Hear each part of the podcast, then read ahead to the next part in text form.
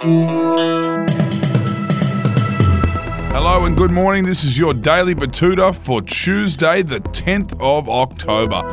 And the leading story today on the Betoota Advocate reads as follows Local woman finds herself thinking about that dog they sent into space again. Yes, a local woman with a bad habit of hyperfixating on very sad things has already kick-started her day off on the wrong note this morning by randomly thinking about the dog that was sent into space by the Soviet Union in 1957.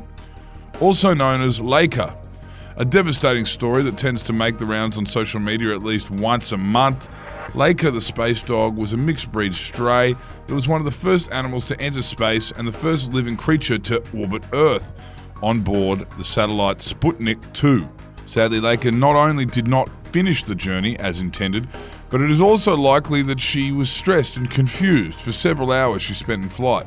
It's alleged that local girl Nat McDermott was walking to work when her mind mysteriously conjured up the sad tidbit she remembered reading on Facebook a few years ago, sending her instantly into a depressive spiral. I think about her every few months.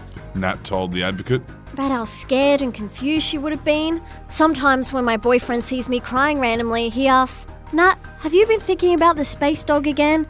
And two times out of ten, he's correct. Letting out a small sob, Nat says it hurts more knowing that Laika was described as a sweet and gentle dog, and that she was kissed on the nose before she was put in the hatch. One of the scientists said he took Laika home to play with his kids before the mission. Nat wails. She would have been so happy doing that, and she probably thought it was her new home, and then. And then. Nat excuses herself from the conversation to violently sob into her own arms. More to come.